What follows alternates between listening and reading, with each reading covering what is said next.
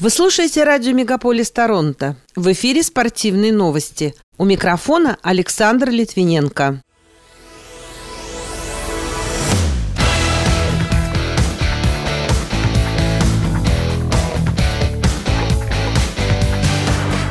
Nike больше не будет спонсором Федерации хоккея Канады. Надежды Канады на медали рухнули на турнире Beach Pro Tour Challenge в Эдмонтоне. Веру Звонареву не пустили в Польшу на турнир женской теннисной ассоциации. Россиянин Шлеменко одержал победу над бразильцем Оливьерой на турнире ММА в Омске. А в России набирают популярность прогулки на Беговеле. Эти и другие спортивные события Канады и России в этом выпуске на радио Мегаполис Торонто. В студии для вас работаю я, Александр Литвиненко. Здравствуйте.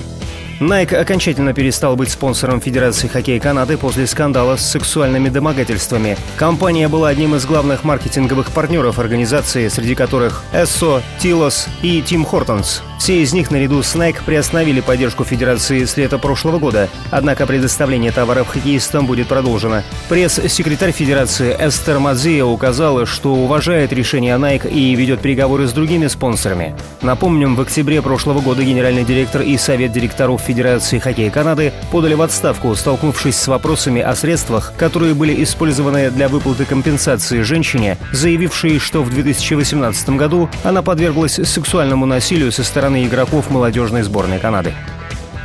На чемпионате мира по водным видам спорта в прошедшее воскресенье в Фукуоке, Япония, заплывы на 400 метров вольным стилем среди женщин стали ярким событием. Бывшая рекордсменка мира Ариарна Титмус из Австралии заняла первое место в четвертом заплыве со временем 4 минуты 1,39 секунды, подготовив почву для легенды американского плавания Кэти Ледеки, которая обошла 16-летнюю канадскую спортсменку Саммер Макинтош в пятом заплыве. Следующей ближайшей соперницей стала немка Изабель Го Гозе. Два канадских дуэта пляжного волейбола выбыли в плей-офф на Beach Pro Tour Challenge в прошлую субботу 22 июля в Эдмонтоне. Хизер Бенсли и Софи Буковец завершили свою серию в 16-м раунде поражением со счетом 21-23, 16-21 от представительниц Швейцарии, в результате чего они заняли девятое место в качестве лучшей канадской команды. Ранее в тот же день канадки Сара Певан и Молли Макбейн проиграли с результатом 12-21, 14-21 в 18 16 раунде против бразильянок Агаты Беднарчук и Ребекки Кавальканти Барбозы Силвы. У Певен и Макбейн будет шанс отыграться на этой неделе на турнире Elite 16 в Монреале, где они будут соревноваться в основной сетке. Россиянку Веру Звонареву 21 июля не впустили в Польшу для участия в соревнованиях женской теннисной ассоциации. Она пыталась въехать по визе, выданной Францией, рейсом из Белграда в Варшаву, где с 24 по 30 июля проходит турнир категории WTA 250. Звонарева, входящая в список лиц, чье пребывание нежелательно на территории Польши, не была допущена пограничниками по соображениям государственной безопасности и защите общественного порядка. На сегодняшний день 38-летняя Вера Звонарева является двукратной финалистки турниров «Большого шлема» в одиночном разряде и бывшей второй ракеткой мира.